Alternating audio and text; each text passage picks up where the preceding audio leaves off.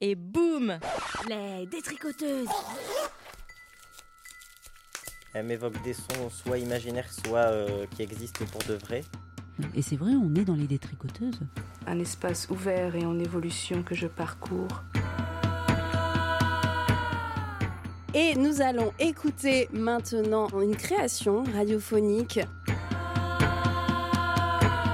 C'est une parure que je porte, non pas pour me cacher, mais justement pour me révéler. Et que c'est passible d'un an de prison et de 15 000 euros d'amende, comme si elle parlait trop, alors que le temps moyen de discours d'une femme se situe entre 3 et 10 secondes.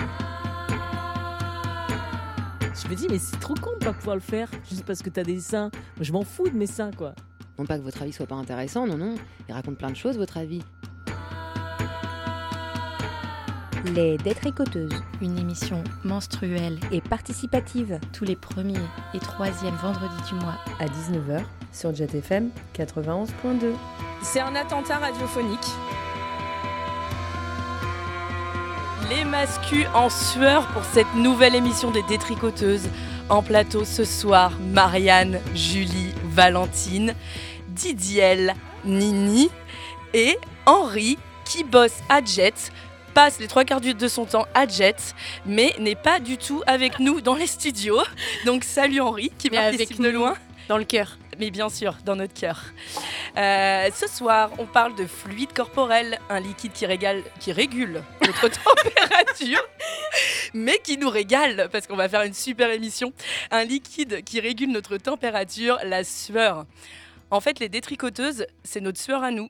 Une heure d'émission où on fait dégouliner des sujets pour réguler notre température interne. Sinon, on exploserait comme des cocottes minutes. Big up les détriques euh, saison. Alors j'ai noté saison 3, mais en fait, je suis même pas sûre que ce soit dans notre saison 3. Mais euh, pour tous les amateuristes des détricoteuses, on a une super émission autour du mot cocotte minute. Mais ce n'est pas le sujet. D'office, la sueur, moi, ça m'évoque la transpi. Et la transpi, ça m'évoque forcément l'effort, le sport, la compète. Et si on devait aborder les choses sous le prisme du genre, outre le fait que le traitement médiatique euh, des sportives et des sportifs n'est absolument pas le même, il y a quand même un gros caillou dans les baskets du milieu sportif. Ce sont, roulement de tambour, les violences sexuelles commises par les entraîneurs, les kinés, les médecins, les responsables de clubs, euh, de ligues, etc.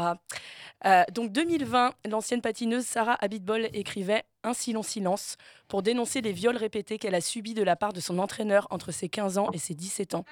Depuis, les langues se délient et petit à petit, plusieurs athlètes ou anciennes athlètes osent prendre la parole. Et une des actus les plus récentes qui a marqué euh, donc, euh, ce week-end, le week-end du 1er octobre, la journaliste et militante Alice Coffin était présente dimanche dernier aux côtés des dégommeuses lors du match D1 PSG Lyon. IL ont déployé une banderole Jenny Kadi, on vous croit, pour soutenir Jenny Hermoso et Kadi Diatoudiani, qui ont respectivement dénoncé un responsable de fédération et un entraîneur.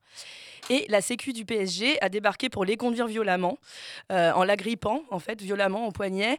Et bien qu'elle ait réussi à finalement rester à sa place, sur son compte Insta, elle pointe du doigt l'hypocrisie du milieu footballistique pour ne pas réagir aussi vivement lorsque des chants homophobes de supporters résonnent dans les stades.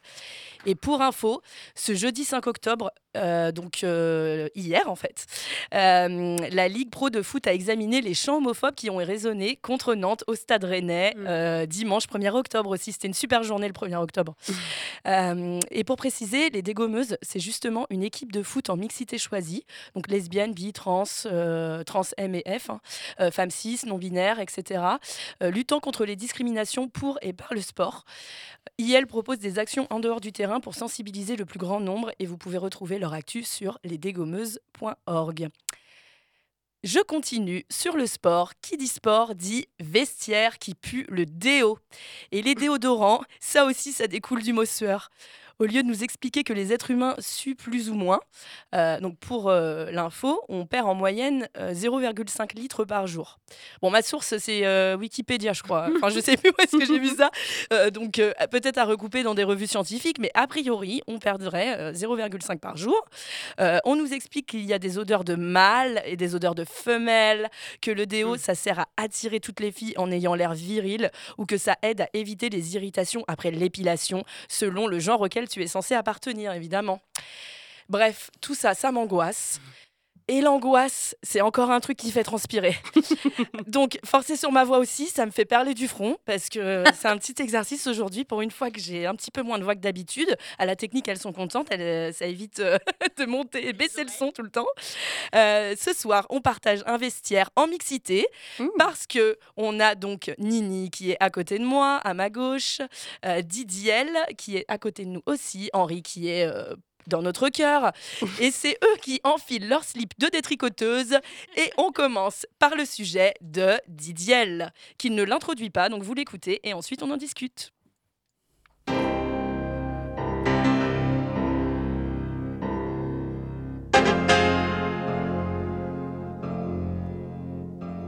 Tu sais, ah si tu sais, la féminité, dont ont peur ceux qui entendent parler de ce genre de choses. les femmes. On voudrait Croire qu'ils n'ont pas peur, on voudrait. Les hommes ont peur. Et la sueur. Et la sueur. Ils suent. S'ils savaient qu'ils suent parce qu'ils ont peur, ça leur ferait du sens à leur sueur.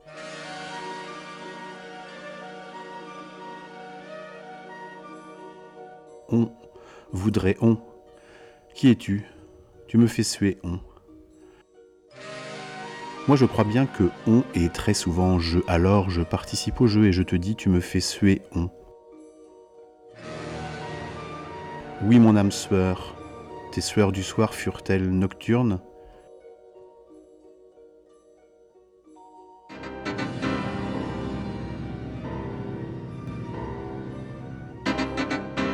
Je vous dis adieu, Masculinité,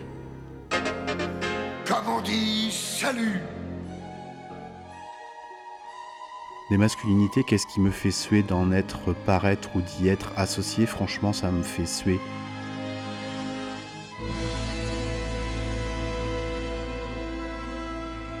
De l'andropause faire un état, des lieux, des lueurs, des sueurs, des soirs, de leurs frayeurs et des colères de cœur, des fantasmes, des erreurs, enfin faire de leur leurre, d'une possible une lueur. Et si ça coule, ça vit Et si ça rince, la sueur Ou alors de l'aube de nos peurs à venir penser un autre avenir, choisir, de penser ou passer, de suer ou de pisser, pas pleurer, non.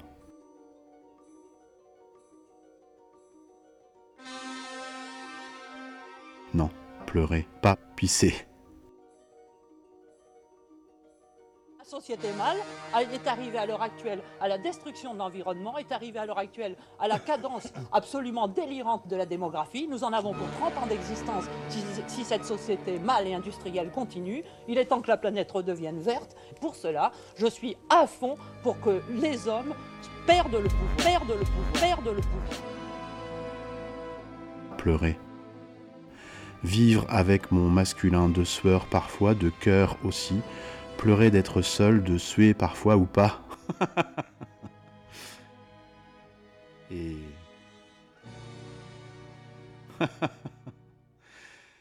Pisser, pas pleurer.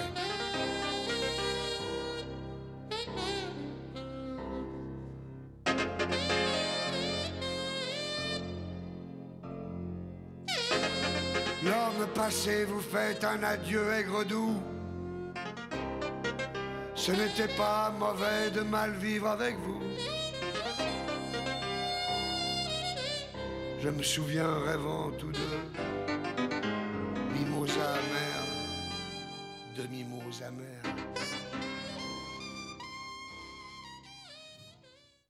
Vous êtes toujours chez les détricoteuses sur Jet FM 91.2. Merci Didier pour ce- cette proposition, cette création, euh, une sorte de tentative, de, de- tentative ou pas tentative, d'adieu à la masculinité.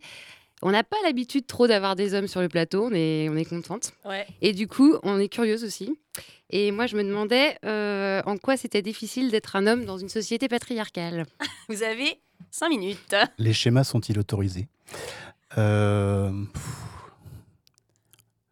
Ben, je sais pas, c'est qu'on a, on a des injonctions. euh, moi, j'en ai, j'ai 60 ans, donc euh, j'en ai quelques-unes quand même. Euh, j'en ai, j'en ai vécu sans m'en rendre compte jusqu'à à peu près euh, 50 ans. Donc ça fait pas très longtemps. En quoi c'est difficile ben Parce que ça pèse dans les relations euh, affectives et sexuelles, amicales, euh, parentales. Moi, je pense que je, je n'aurais pas euh, transmis la même chose à mes enfants euh, si j'y- si- s'ils naissaient maintenant. Donc voilà, je trouve que ouais, on a, on a notre dose. Ouais. Oui, oui, non, bah, j'imagine que vous avez votre dose, mais alors qu'est-ce que c'est dans, c'est plutôt dans la, tu dirais peut-être dans par exemple la manière de gérer les émotions. Vous êtes moins, qu'est-ce que, qu'est-ce qui te manque, le, qu'est-ce qui te manque le plus? Ah bah là, là-dessus, ouais, c'est clair. Ouais. Moi, moi, en fait, j'ai la- j'ai j'ai une, j'ai une chance énorme, c'est qu'à 40 ans, je suis devenu clown. Enfin, j'ai fait le choix de- d'être clown. Et donc, euh, il s'est passé deux, trois choses un peu... J'ai revu les nuages avec leur forme. Et l'autre, c'est que j'ai travaillé sur les émotions, parce que les émotions, c'est un des, une des matières d'écriture clownesque. Euh, moi, je suis d'une famille euh, de transmission, d'absence d'expression des émotions. Voilà.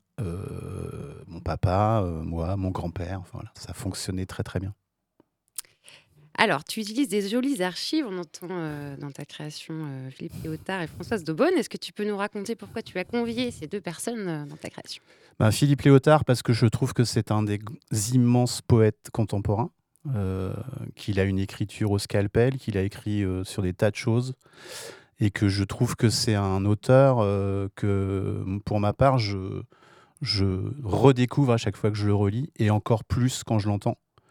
Euh, ça, c'est la première chose. Et Françoise Daubonne, euh, bah, je la connais depuis beaucoup moins longtemps. Euh, ça fait quoi 5-6 ans que j'ai découvert l'écriture et que c'est une femme qui était beaucoup trop en avance pour le temps dans lequel elle a écrit et qui a posé des choses, les- notamment les citations qui sont dans cette création, qui sont des citations qui ont été dites à la télévision française. Et je sais pas si vous avez entendu, mais à un moment donné, il y a un monsieur qui tousse sur une des premières phrases. Et euh, voilà, je retrouve que c'est quelqu'un qui, qui est, c'est important de la relire, de la réécouter. euh. Enfin, voilà, c'est hallucinant l'avance qu'elle avait euh, dans les années 70-80. quoi. Et t'es parti. Il y, a un- il y a un documentaire de, de Manon Ouais. Sur Françoise Daubonne sur Ouais. France qui, est 3. en, que- en- qui est en replay en ce moment Ouais, tout à euh, fait, jusqu'à fin novembre. ouais. N'hésitez pas à le Et qui consulter. s'appelle. Qui s'appelle Françoise Daubonne, je ne sais pas. Je ne sais plus. C'est pas grave. Vous trouverez. Et elle était venue euh, présenter le documentaire euh, en plateau ici. Et on a un long interview euh, sur son docu. Ouais. Et je ne sais plus la thématique, donc je vous encourage. écoféminisme. Ah oui, voilà. écoféminisme. Écoféminisme, ouais. Alors voilà, j'en ai perdu ma question, c'est pas grave, je, je vais, je vais en poser une autre. Non, non.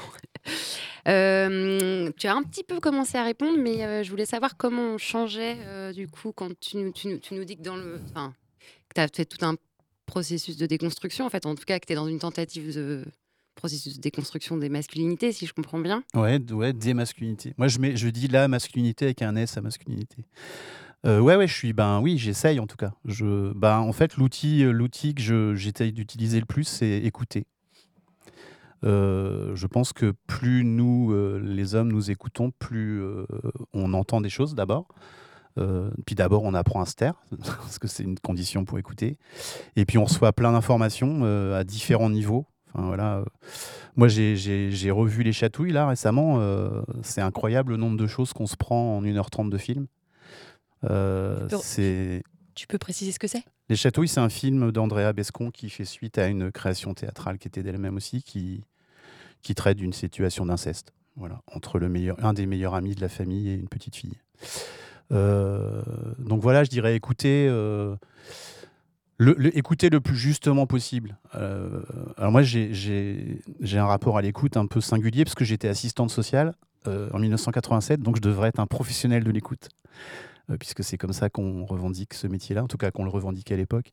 Et je pense que j'ai commencé à écouter il y a peut-être une dizaine d'années et un peu mieux depuis 5-6 ans. Grâce au clown?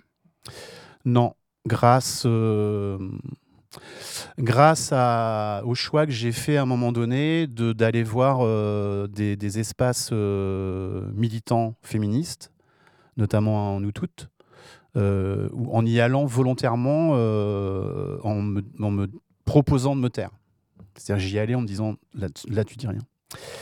Et donc en recevant plein de choses et surtout en, ayant connu pour la première fois de ma vie et pour l'instant encore la seule fois l'invisibilisation. C'est-à-dire on était très très très peu d'hommes, on était encore moins d'hommes sans la conjointe. Donc je ne sais pas pourquoi ils étaient là, mais en tout cas ils étaient accompagnés.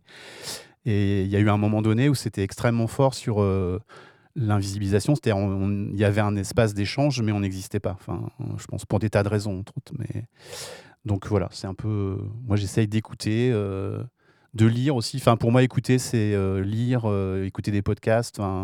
Moi, je suis un hyper fan du travail de Lorraine Bastide, par exemple. Je trouve que on perd pas son temps quand on écoute le podcast de Lorraine Bastide, quand on la lit aussi. Euh, et par exemple, quand on lit son dernier livre, elle va à la fois, elle pose des choses extrêmement fortes et elle pose des perspectives. Et en plus, ce qui est intéressant, c'est que c'est des perspectives qui viennent renforcer ou croiser celles qu'a créé, euh, qu'a créé Françoise de Beaune. Donc, euh, il n'y a pas de hasard. Quoi. Alors, si tu es arrivé euh, à nous toutes euh, en te disant que tu allais te taire, c'est peut-être que tu avais déjà fait un petit peu de travail de déconstruction avant d'arriver à la conférence. Oui. Euh, donc, je t'ai demandé comment est-ce qu'on changeait et aussi euh, comment, parce que du coup, tu pourrais peut-être nous parler un petit peu de tes. Tu as un peu d'engagement dans. dans, dans ce- et comment est-ce qu'on essaye de faire changer les autres? C'était ça ma question. Ah, oula. Oui, c'est pas facile, c'est pour ça. Bah, en, fait, euh, la, seule chose euh, que moi je- j'essaye de faire, c'est de les inviter à réfléchir au fait que c'est intéressant de changer. Euh, J'ai eu la chance de faire un, TEDx euh, à Nantes euh, sur cette question-là, dont le, thème principal était euh, C'est à nous les hommes de changer. Euh, voilà, c'est une invitation. Euh, par rapport à ta remarque sur t'étais peut-être déconstruit euh, avant d'aller à nous toutes, moi j'ai eu très très longtemps peur des hommes mais très très longtemps, jusqu'à ouais, autour de la cinquantaine. Donc je côtoyais peu de groupes d'hommes, j'ai peu d'amis hommes, j'ai peu d'amis tout court d'ailleurs. Euh, donc euh, je pense que ce, ce- ce processus-là, il était certainement en jeu aussi là-dessus, et qu'en fait c'est à partir du moment où j'ai arrêté d'avoir peur d'eux que j'ai commencé à tenter de leur adresser la parole. Sachant que là-dessus, c'est pas gagné, parce que j'ai une capacité à me mettre en colère face à un homme qui est assez puissante, et quand je suis en colère, je produis rien de bien. Donc euh, je suis pas écouté, par exemple. Ouais, mais du coup, tu dis peur d'eux, mais euh, en tout cas, tu appartiens à ce. Enfin, tu t'identifies en tant qu'appartenir à ce groupe. Ouais, encore, ouais. Euh, du coup, euh, comment tu gérais ça? Parce que finalement, tu es toi-même représentant de Ouais. ce que renvoie un être masculin dans Ouais. la société? Et comment tu expliques le fait que tu aies mis autant de temps à te déconstruire? Éducation, situation professionnelle, euh, rapport de force euh, avec les autres. Euh, donc toutes ces choses-là, c'est en fait c'est des. Je pense que c'est des couches qui, qui qui s'additionnent et qui te qui te font ce qu'on pourrait identifier comme une carapace, mais surtout qui te coupent de toi-même quoi. En fait, donc. euh, je pense qu'après, ce qu'il faut, c'est. après, il y a les accidents de la vie, hein, c'est-à-dire il y a les rencontres, les accidents de la vie, les femmes avec qui tu vis, les femmes dont tu te sépares, euh, comment tu te sépares, pourquoi tu te sépares. Et ça, ça participe aussi de ça. Est-ce que les, alors est-ce que les femmes, euh, pas forcément les des amoureuses, mais est-ce que les femmes autour de toi, elles t'ont aidé dans ce, elles, elles ont, elles t'ont aidé dans un, pardon, ma question est ratée. Non, je sais pas. Pourquoi elle serait ratée? Quelle place n'est pas ont les femmes de ton entourage dans ta n'est pas déconstruction? Est-ce que les femmes Est-ce que les femmes? Oui. Super On, on s'arrête là parce que euh, Julie nous fait c'est en régie. Merci Didier, on n'a pas beaucoup de temps à chaque fois. mais On en continuera. Quelle synthèse. beaucoup pour euh, regarder le TEDx. Voilà, déjà ça peut être super. Tu peux redonner le nom pour euh, qu'on le voit, il est en ligne. Euh, le, titre du TEDx, je ne Ouais. le sais pas. Euh, je crois que c'est. Alors à l'époque, je disais c'est aux hommes de changer. Maintenant, je dis c'est à nous les hommes de changer. Euh, mais ça doit être c'est aux hommes de changer. Ouais, c'est si un des TEDx les moins vus du monde. Moi, je l'ai regardé aujourd'hui, alors il y, a- il y a une vue de plus. Ouah, on est passé à 563. Et grâce au détric, tu vas remonter dans les stats. Au moins 15 personnes vont regarder. ça. Merci les détricoteuses. Merci beaucoup en tout cas et merci de t'être euh, aussi euh, confié avec cette euh, création poétique. Et tu n'es pas le seul à t'être confié puisque Nini, tu as aussi exercé dans le domaine. Euh, on va écouter direct et puis on en parle juste après. Never let them see you sweat.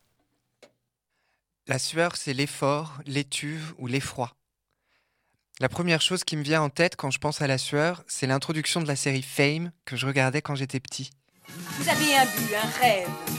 Vous voulez la gloire. Eh bien, ça se paye. Et chez moi, ça se paye en une seule monnaie, de la sueur.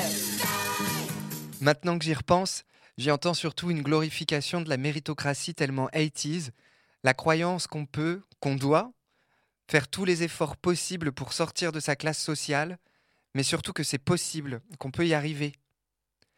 La course vers la croissance montre ses limites aujourd'hui, heureusement, mais est-ce qu'on en est vraiment consciente? Quoi qu'il en soit, c'est un rare exemple où la sueur n'est pas quelque chose à cacher. Tu refoules Parce que la sueur, c'est la pestilence aussi. Un marqueur social olfactif qu'il faut cacher, réprimer. C'est même tellement ancré en nous qu'on est toutes et tous incommodés par les odeurs de sueur dans les transports en commun, les salles de sport, les bureaux, les magasins.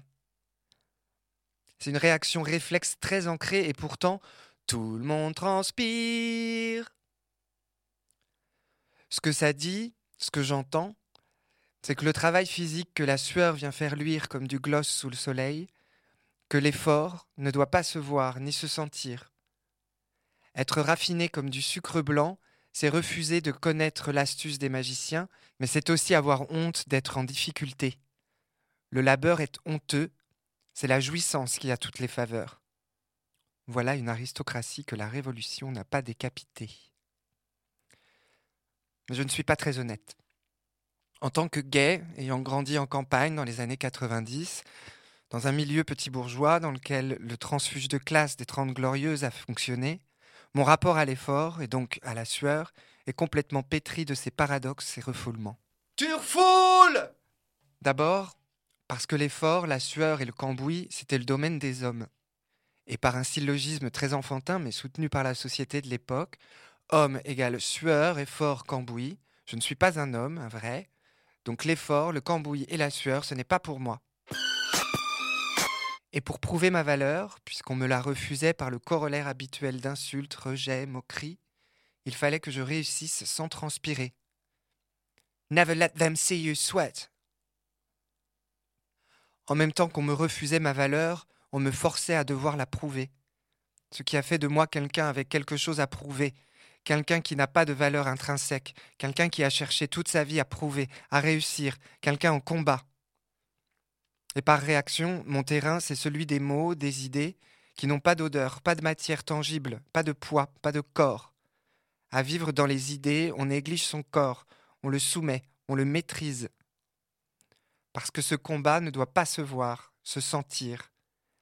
Il est la promesse honteuse et intime qu'on s'est faite à soi-même de faire mieux que les autres. C'est inavouable. Never let them see you sweat. Toutes et tous, d'une façon ou d'une autre, nos combats internes, il faut les cacher des autres. Nos faiblesses, nos failles, nos limites, elles sentent la sueur. L'odeur de la sueur nous met mal à l'aise parce qu'elle nous rappelle que nous ne sommes pas des super-héros incassables, des aristocrates jouisseurs, des monstres tyranniques. Nous sommes humains, heureusement. On parle de plus en plus de nos intimités, je crois, et peut-être que c'est une façon de se rebeller contre les injonctions qui nous mènent dans le mur. Prendre conscience de nos limites, de nos fragilités, pour arrêter de considérer nos ressources comme illimitées parce que ça sent pas bon là. Vous êtes toujours sur les détricoteuses et c'est le mot sueur qu'on détricote.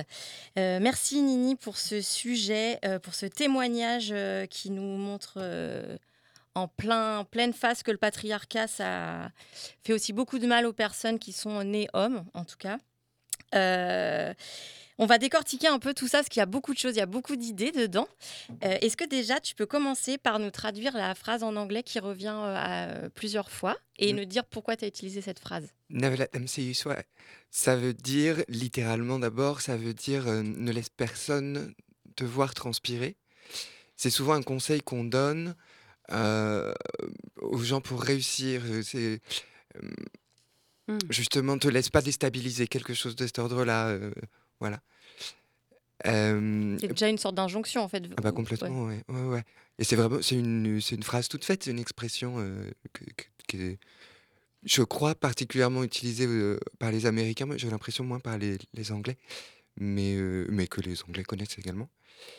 Et euh, pourquoi euh, je- c'est le premier, c'est la première, ouais, c'est la première phrase qui m'est venue quand j'ai pensé au mot sueur après, euh, après fame mais je pense parce que c'est parce que c'est déjà c'est très musical et que j'ai l'oreille musicale. Euh, Je croyais même moi que ça venait d'un morceau de musique au départ. Quand j'écoutais, Ouais. je t'ai demandé si ça vient d'où, c'est de quoi. Et non, en fait, c'est de toi. C'est- c'est- bah, C'est- tu, tu es prêt pour faire un tube. Ces que morceaux t'as de voguing, un peu, tu sais, j'imagine quelqu'un danser du voguing. Mais moi aussi, à mort. On est entièrement d'accord. Je, je- je travaillerai du coup sur le morceau un jour. Et, euh, et ce que j'aime bien, effectivement, je trouve que dans cette phrase, c'est exactement ce que tu disais, c'est qu'il y a déjà l'injonction, il y a déjà aussi le fait de, de le, le- le- la répression, de le- il ne faut pas transpirer, il ne faut pas machin, et il faut refouler, il faut cacher. Et aussi, il y a tout, le- tout, tout le rapport de la vie, c'est un effort, il faut, il faut le faire, il faut se battre, machin. Tout ça, euh, tout ça, c'est effectivement c'est la, la pression qu'on subit quand on la- c'est la pression du patriarcat qu'on subit euh, quand, on grandit. Euh, moi, dans mon cas, effectivement, donc comme je l'ai dit dans, dans, dans le dans le morceau, enfin, c'était en campagne, dans les années 90, tout ça. C'était ça a été très très dur. Oui, effectivement, il y avait euh, c'est culture dominante, voilà le terme qui me vient le plus parce que c'est une évidence. Je- parle au passé parce que moi je parle de mon passé, je suis pas du tout convaincu que ça ait vraiment tant changé que ça aujourd'hui. hein. Je, tiens à le dire. Et c'est intéressant pour moi d'entendre euh, euh, bah, des hommes des vrais parler du patriarcat parce que pour moi c'est toujours hyper bizarre parce que je n'ai jamais eu l'impression de faire partie de ce groupe-là, quoi. Mais, c'est- mais encore aujourd'hui, c'est je, clairement la, à la question est-ce que je me considère comme un homme, je vais répondre non. Pas parce que mon corps n'est pas un corps d'homme ou parce ou alors euh, c'est une forme de transe de- de- de- en gardant mon corps ou de Ça t'arrive d'ailleurs de te genrer au féminin? oui, oui, oui, oui, effectivement. Et, euh, et euh, c'est euh, un état de sororité dans lequel j'ai l'impression de naviguer ma vie, de vivre, d'être, euh, qui est celui de la sororité avec les femmes, effectivement, cl- clairement. Tu disais tout à l'heure, Didier, que tu as peur des hommes. Oui, bah, moi aussi, clairement. hein. Mais parce que je pense en plus que être un homme, c'est avoir peur de l'homme. C'est l'homme est potentiellement un danger. Alors, imaginons même pas ce que ça veut dire quand on n'est même pas un homme. Enfin, c'est. euh, Non, mais On imagine, très très bien. Super bien. c'est exactement ce que je voulais dire. hein. Bien sûr, c'était une figure de style, pas du tout un point de vue. C'était rhétorique. Mais c'est toujours très étrange, effectivement, pour moi, de. Bah, quelque part, les, les- euh, les gens de l'autre côté de la barrière, je me dis, mais comment ils font pour ne pas le voir? Enfin, je sais pas. Et en même temps, voilà, par exemple, c'est con, mais je repense à Fame ou euh, à euh, un autre film que j'adorais quand j'étais enfant, c'est- Flashdance. Enfin, c'est horrible ce film, je l'ai revu il y a pas longtemps en me disant Ah ouais, super, il y a Flashdance, je vais le revoir et tout. Ah, c'est atroce ce qu'elle vit. Et moi, je l'ai vu, mais j'étais vraiment très jeune, quoi. Je devais avoir euh, même pas 10 ans, quoi. Et je pense que, bon, déjà, en tant qu'enfant, on ne voit pas tout. Mais finalement, il y a des moments où on, ne on, on peut le subir sans le voir aussi, quelque part. Donc voilà. Je sais pas si j'étais très clair. Ah, si. De toute façon, ce qu'on disait l'autre jour, si on reprenait les, euh, si on reprenait un peu les films euh, des années euh, Ah, bah, y a 90, rien à garder, pensait- ouais, voilà, c'est, enfin, en tout cas, avec nos lunettes maintenant. Ah c'est. c'est- Oui. Et sur la rhétorique, j'avais un autre, euh, une autre question. C'est le, le Mm. donc que tu, euh, que tu hurles, euh, voilà. Alors que j'ai même pas, j'ai même pas eu le double sens à la première écoute, je t'avouerai. Donc honte à moi. Mais il y a quand même donc ce truc de turfoule, tu pues et tu refoules tes émotions et tout ça. Ouais. Est-ce que tu avais déjà eu conscience de ce double mot avant d'écrire ton texte, de, ce double sens avant d'écrire ce texte Tu avais déjà conscientisé ça ou ça t'est venu en écrivant? Euh, c'est une très bonne question. J'ai écrit le texte assez rapidement. Euh, J'y avais réfléchi euh, pendant dix jours avant, donc il y a eu beaucoup de moments où des choses sont venues dans ma tête. Quoi. Euh, je ne saurais pas te répondre exactement si c'est sur le moment ou si c'était un peu ça. avant. Je sais plus. Parce que vu qu'il y a un truc aussi où justement on apprend beaucoup euh, aux hommes, et je pense que nous aussi on refoule beaucoup, hein, mais euh, qu'on apprend aussi beaucoup euh, à refouler, et qu'en même temps, il y en a, enfin voilà, ce truc de qui a le droit de puer, Hmm. Tu vois, dont tu parles. Enfin, c'est génial sur la, les mots, en fait. euh. Mais j'aime bien cette question de qui a droit à le puer dans le, dans le, dans le domaine public. Clairement, c'est d'abord les hommes, quoi. Euh, de, de toute façon, je veux dire, l'espace public n'est pas, n'est pas le nôtre. Voilà. Et, le- le- et celui des hommes, je veux dire. Je, je me moque de moi-même. Je veux juste euh, prendre la parole pour réagir à, à ce que tu as dit euh, juste avant. Euh, ce n'est pas parce que j'y travaille, mais au TU Nantes, donc à la fac, là, il y a un spectacle au mois de janvier, les 19 et 20 janvier, qui s'appelle Je badine avec l'amour, parce que tous les hommes sont si imparfaits et si affreux, de Sylvain Riéjou. C'est un spectacle de danse. Et. Et euh, pardon, on me fait des signes en même temps, ça me perturbe. Et, euh, et en fait, ça parle justement de ça, de, euh, des films hétéronormés qui ont servi à la construction de jeunes hommes homosexuels à travers notamment la question de la danse et de la séduction. Et du coup, il interroge toutes ces, toutes ces questions-là. Voilà, ah, c'est hyper intéressant. C'est génial. N'hésitez pas à aller voir. Ah oui, j'irai. Nous allons. Merci Anthony, ça passe très vite. On aurait pu euh, parler encore euh, des heures. Euh, merci beaucoup pour, pour encore cette livraison d'émotions. Et on va passer à un petit- une petite pause musicale avec un morceau que tu as choisi. Est-ce que tu peux nous le présenter? Oui, bien sûr. Et pourquoi il te tient tant à cœur? Euh, bah, je crois que je l'ai déjà un petit peu dit en plus. C'est donc le morceau, c'est You My Sister de Anthony and Johnson. Quel accent Hein. Yeah, on a eu. c'est un morceau que j'adore parce que euh, bah, parce que je trouve qu'il décrit très très bien euh, le, lien de sororité que je ressens euh, avec les femmes et aussi la relation bien compliquée qu'on a avec les sœurs. Ça, ça peut être à la fois très fusionnel mais aussi très très difficile. C'est un morceau qui me touche particulièrement en ce moment en plus pour des raisons intimes. Et euh, voilà, Merci. de rien.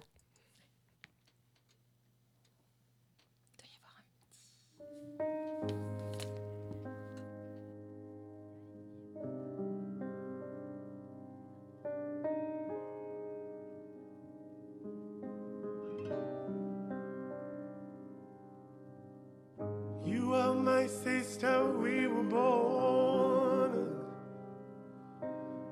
so innocent, so full of need. There were times we were friends, but times I was so cruel.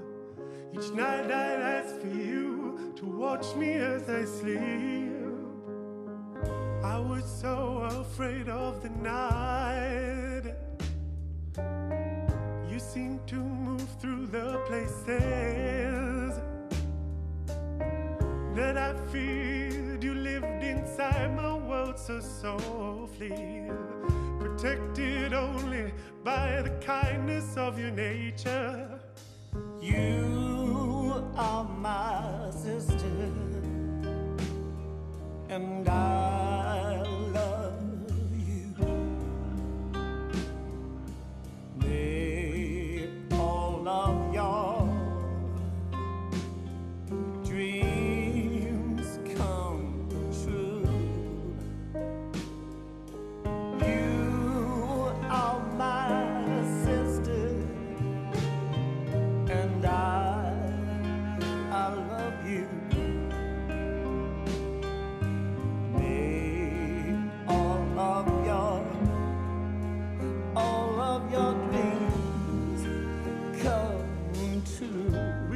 so differently then, so similar over the years. The way we loved, the way we experienced pain. So many memories, there's nothing left to gain from remembering faces and worlds no one else will ever know. You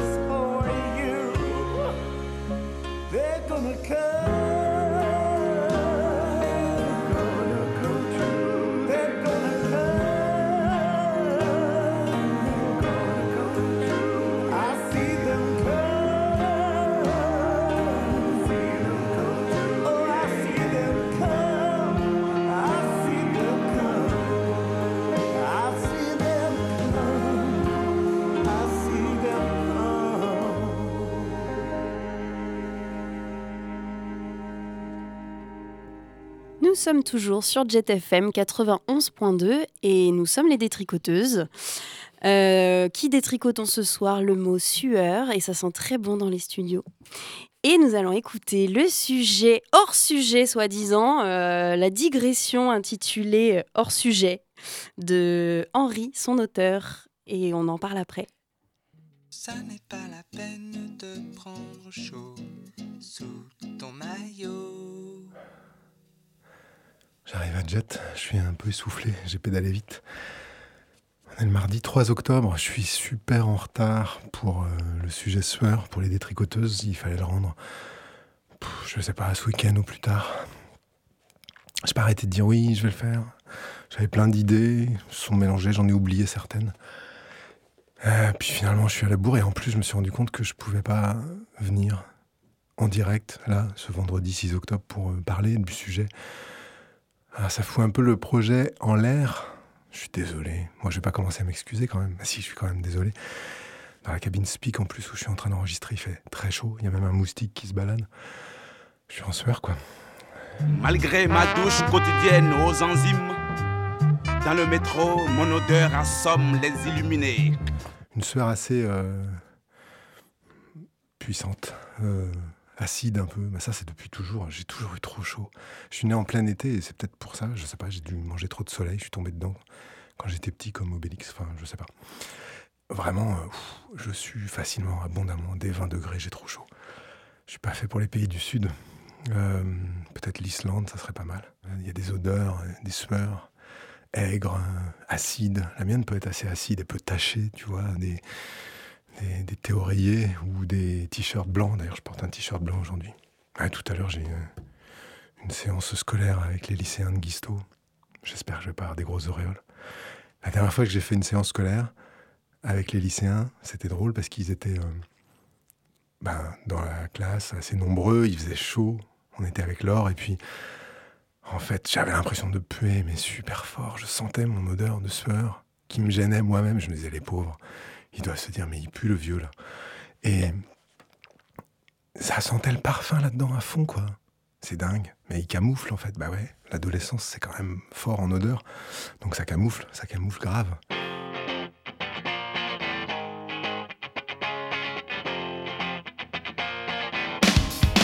Les lumières éteintes, c'est moins dangereux. Nous voici maintenant, amuse-nous.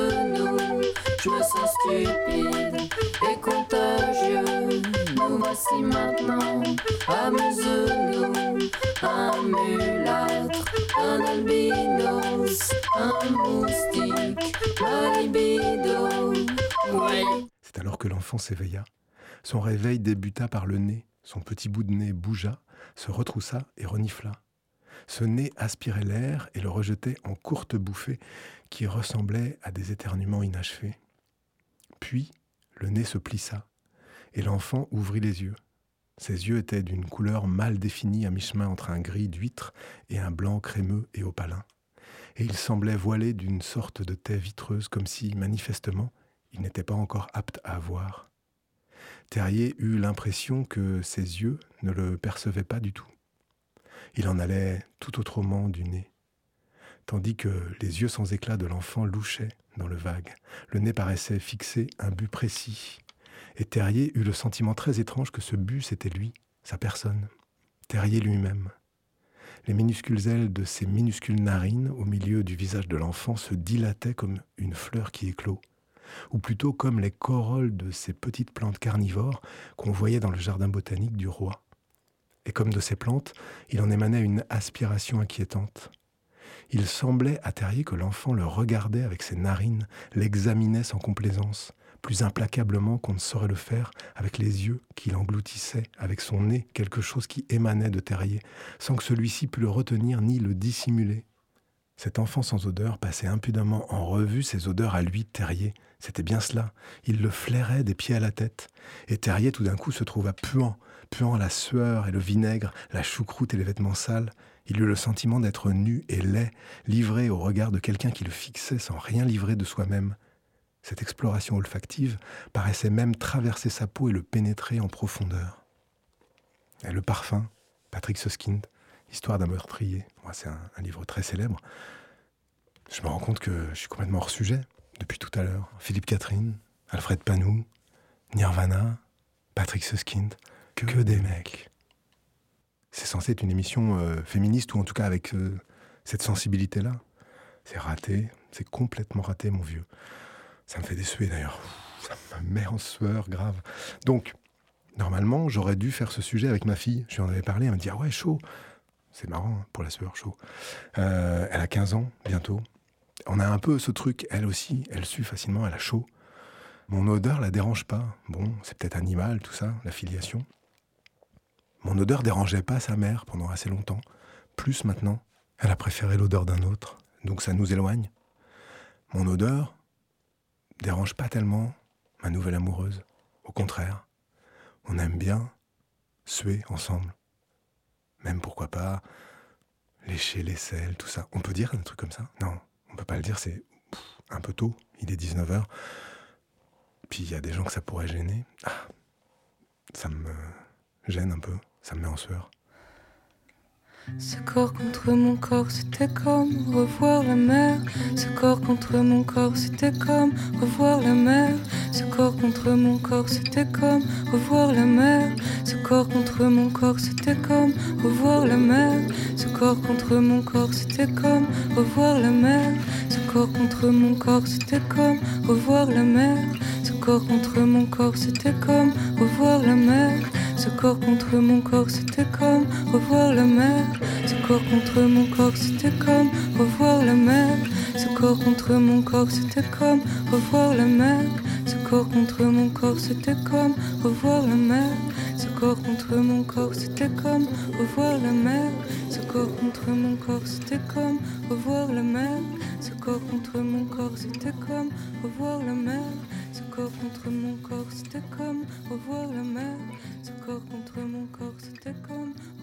Et nous venons d'écouter le sujet hors sujet de Henri. Et donc cette personne euh, à la sueur puissante n'est pas là parmi nous ce soir, mais je lui ai posé quelques petites questions et il nous a répondu.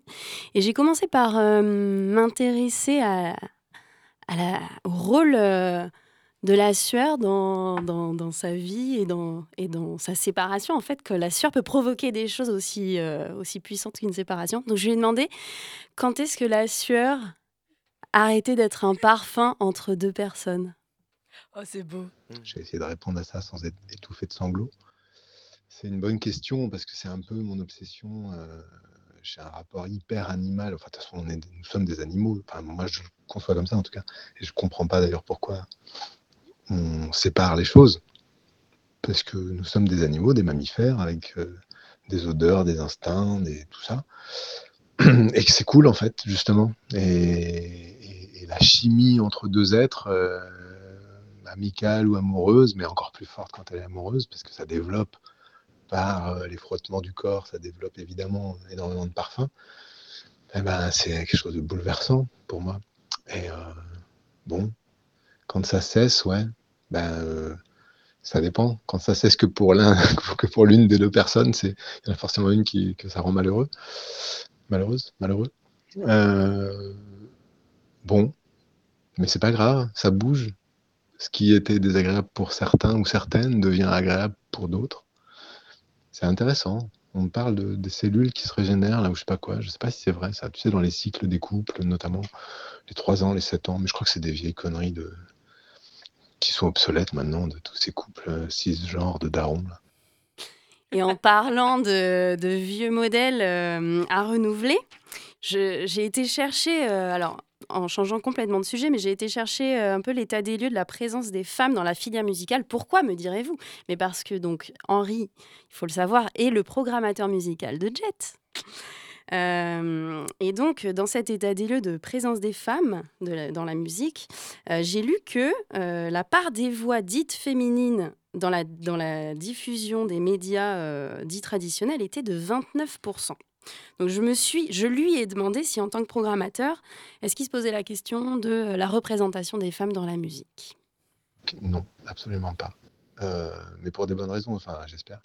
Disons que je me pose la question de la, pertinence de ce que je diffuse en permanence, et au risque de me tromper, et que j'essaye de ne faire intervenir aucun élément extérieur, y compris euh, le genre ou le sexe ou l'orientation quelconque des personnes qui produisent les musiques qui m'intéressent.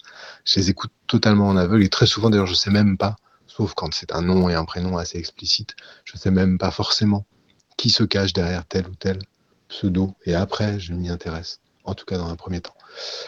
Euh, mais là, comme c'était un sujet pour vous, pour euh, cette émission qui est quand même à haute portée féministe, je le dis sans aucune euh, sans aucun jugement quelconque de valeur, mais au contraire avec plaisir, et ben la question se posait. C'est drôle, les premiers trucs qui me venaient, parce que je voulais essayer de trouver des morceaux de musique qui parlent vaguement de ça, de la sueur et tout. Il n'y avait que des mecs qui venaient, quoi. Je me suis dit, quand même, je devrais faire un effort. Je suis sûr qu'il y a des trucs chez Brigitte Fontaine, ou bon, mais j'ai pas creusé assez. Il faut que je cherche. Euh, Et donc, c'est, par contre, évidemment, la question, elle se pose ensuite. C'est-à-dire qu'au moment de faire un choix dans la programmation musicale, dans tout ce que j'ai un peu en tête ou tout ce que j'ai autour de moi comme disque, une fois que je construis les programmations, là, oui, je peux me dire, tiens, euh, c'est bon, j'ai pas envie de mettre que des mecs, il faut aussi qu'il y ait des... Voilà. Mais euh, parfois, euh, les femmes dans la musique, dans un, sur un disque, elles sont pas forcément chanteuses. Elles peuvent être celles qui fait le mastering, tu vois, ça m'intéresse tout autant, ou celle qui a fait la pochette, et c'est pas rien. Bon, autre sujet en effet, on pourrait y revenir. Oui, alors moi je suis d'accord avec ça. Peut-être que les femmes font le mastering, la pochette, etc. Mais déjà, à quel point sont-elles valorisées? Mais c'est pas ça que je voulais dire. Euh, dans l'émission Gorge, je me souviens, Marianne, que tu avais évoqué le fait que les fréquences des voix dites féminines euh, étaient réceptionnées d'une manière différente parce qu'on a été éduqué en fait euh, à les réceptionner de cette manière-là et que souvent elles sont, on les, comment dire, on les rapproche à des émotions, d'excitation, d'être trop émotif, etc. Je vais super loin dans mon, dans mon explication, mais ce que je voulais dire, c'est que Henri qui dit j'écoute à l'aveugle et je sais pas forcément euh, de quel genre est la personne, etc. Euh, mais pas, euh, ce n'est pas un jugement de valeur, Henri, pas du tout.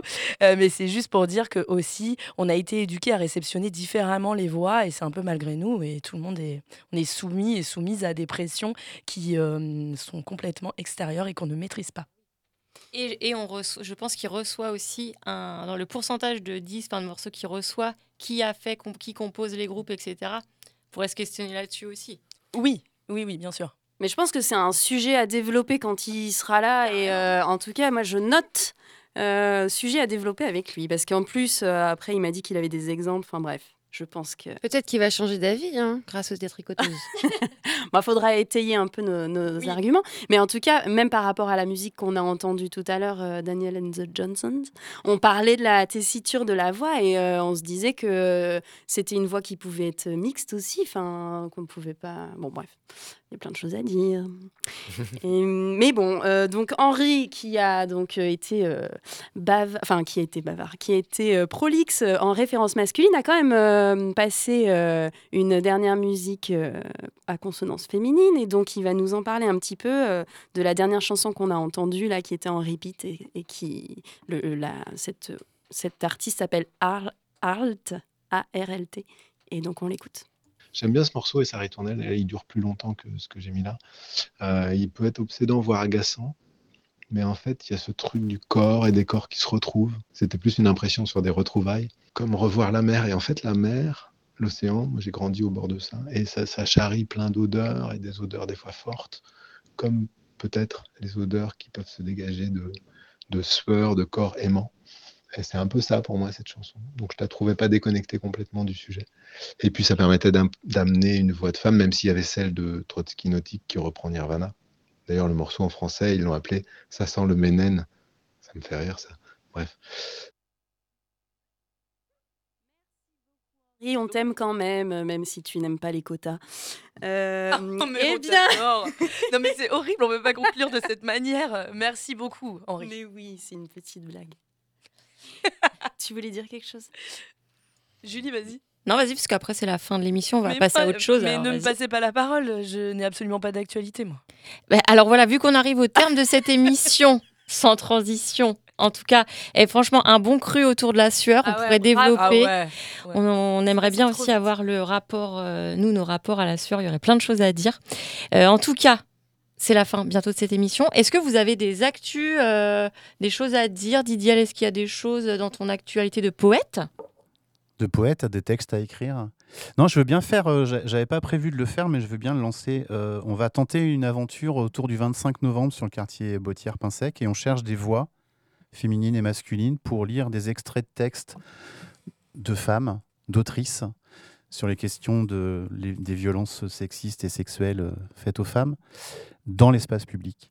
Donc euh, voilà, si vous avez envie de nous rejoindre, vous êtes euh, Co- les bienvenus eux et les bienvenus. Comment on fait pour euh, te contacter? 07 63 C'est un appel. 42 93 25. Peut-être le nom de ton. Peut-être le nom du projet ou quelque chose pour qu'on puisse Ou ton, ton, ton nom. Ah oui, ton nom d'artiste, c'est quoi? Mon nom d'artiste, c'est Isdid entre parenthèses. Très bien, merci. Nous, on a des petites actus de notre côté. Marianne? Alors, qu'est-ce qui se passe évidemment dans la région? C'est à Châteaubriand que tout se passe. Mais Donc, grave, c'est un the place to be, Châteaubriand. Superbe euh, festival euh, qui va démarrer. Donc, on a le temps de le voir venir du 2 au 26 novembre prochain. Le festival s'appelle Des orientations féministes. Et euh, ce sera un, en fait un florilège de multiples événements, ateliers, expositions, concerts, spectacles. Et ce sera à Châteaubriand et dans les environs. Et c'est vraiment foisonnant. Il n'y a pas de site internet pour se, se renseigner, mais vous pouvez écrire à DDES, tiré du 6, orientation avec un S, arrobase protonmail.com. À mon Et avis, il va y avoir des trucs sur les réseaux sociaux. Après, Promis, des, pas elles, vont vous envoyer des renseignements et franchement, le l'agenda, enfin le, le- comment on appelle ça? Ouais, le programme. Programme est ouf. Il y a vraiment des trucs euh, tous les jours du mois de novembre. Et Mais ben, peut-être qu'on peut qui le est su- poster sur nos réseaux et on, Oui, en fera la Parce promotion. que ce qui est surtout su- aussi super ouf, c'est que nous, on participe à ce festival puisque nous Comme serons en direct avec notre prochaine émission au mois de novembre. Ce sera le mot tempête. Et donc le 3 novembre, c'est le vendredi Ouais, Ouais. c'est trois. Euh, voilà, à 19h, on sera en direct de Châteaubriand euh, au bar, enfin non, à Saint-Julien-de-Vouvante, pardon, euh, aux alentours de Châteaubriand, au bar Billon, le bar du village qui nous accueille J'adore. à, au bras, à bras ouverts. Si vous trouvez la référence de Barbillon, euh, peut-être vous gagnerez un autocollant des tricoteuses. Donc vous pouvez nous contacter pour savoir d'où vient ce, cette référence. Ouais. Sûrement un groupe de ska, non? J'ai juste un. Même pas. Probablement. Même pas. J'ai une dernière actu, euh, parce que j'ai dit que j'en avais pas, mais en fait, si. Euh, le XX Fly, Ah. un- une soirée XX Fly le 20 octobre. Je ne sais pas dans quel lieu. Donc, le meilleur moyen, c'est de vous abonner à leurs euh, réseaux sociaux, parce qu'elles n'ont pas encore annoncé le, le lieu. Ah. Euh, mais vraiment, suivez cette actu, parce que ce sera quand même une soirée 100% XX Fly. Tu peux nous dire- Rappeuse, nous- collectif de rappeuses nantaises qu'on a reçu ici, dont on parle quasi chaque émission parce qu'on les kiffe. Et voilà. Et voilà, en gros, il reste encore quelques places aussi sur des mots. Si vous voulez participer, il reste de la place sur le mot bête, sur Sophie Marceau et sur altitude. Donc n'hésitez pas, pareil, à nous contacter par les réseaux, tout ça, si vous voulez participer dans l'année. On vous dira euh, tout comment il faut faire. Et puis, euh, on se quitte euh, en musique, évidemment. Tout à fait. Henri va nous conseiller une petite musique et il va nous dire pourquoi. Magnéto Serge. un morceau de Hopan qui pourrait être super. Dans le P14-15 ans, on rejoint les sujets de l'adolescence qui me passionnent vraiment, notamment dans la création. Euh, et le morceau s'intitule C'est grave. Et Hopan, c'est une femme magnifique qui est hélas décédée en 2016, assez tôt, qui était une dessinatrice, autrice de bande dessinée, musicienne chanteuse sous le nom de Opan, de Volve et aussi d'un projet Doom monstrué qui s'appelle Urine, mais qui n'a jamais enregistré. Et euh, elle faisait aussi des poèmes sous son nom de femme mariée, Geneviève Elverum.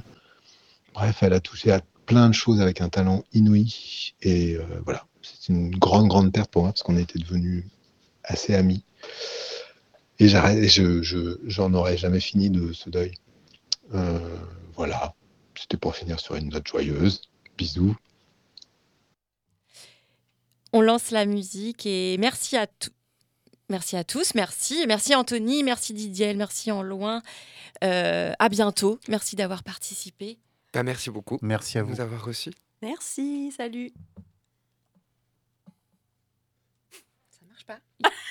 Et le morceau ne part pas. On est désolé. Pourquoi donc? Qu'est-ce qui se passe? Bah, on peut en profiter pour dire Oui. que, parce que du coup, il y a un truc qu'on a zappé de vous dire, c'est que HK, nos camarades d'HK, ne sont pas ici pour nous polluer notre fin d'émission. Ils sont en direct des ateliers beach euh, pour Sonocraft. Et donc, euh, vous aurez le plaisir d'écouter euh, à peu près 8 heures d'émission en direct du festival Sonocraft euh, aux ateliers beach. À voilà, big de- up HK. Ils sont à l'heure à 20h Euh, donc quand je dis HK, c'est heure collision pour les personnes qui euh, découvrent euh, Jed cette saison. Et t'as dit quoi? Ça démarre à 20h. Ça démarre à 20h. Bah je sais pas, ils gèrent leurs horaires de début d'émission. Euh, nous, on a encore une minute 30 là de... pour lancer le son. Mais ça m'a l'air très mal parti. Donc euh, voilà. Mais on va y arriver. En tout cas, on pense fort à eux. Mais oui, bien sûr. Gros big up. Gros big up. Ah, ça nous a fait du bien de démarrer la rentrée euh, sans être euh, à 25 dans les studios, non? Ça sent, ça sent bon sans Bah, eux. C'est vrai que s'il y avait une émission où ils devaient être là, en vrai, ça aurait dû être celle-ci. Mais bon. Help ils sont peu avec nous parce qu'ils ont collé des autocollants partout dans le studio. D'ailleurs, Julie a parlé d'autocollants, mais on n'en a plus, nous. hein. Donc, euh, c'est de la publicité mensongère. Vous ne gagnerez jamais d'autocollants. Bon, bah alors je suis obligée de vous dire euh, la- d'où vient la référence alors? Du Ouais. Babylone Ouais. Ouais. Eh bien, c'est de la série H avec euh, Eric Ramsey et Jamel. C'était le nom du bar de Ramsey. Ah ouais. Voilà. Ah putain, je m'en souviens. Ah ouais. Eh bien, c'est parti. Au revoir à tous et à toutes. Salut. Au mois prochain.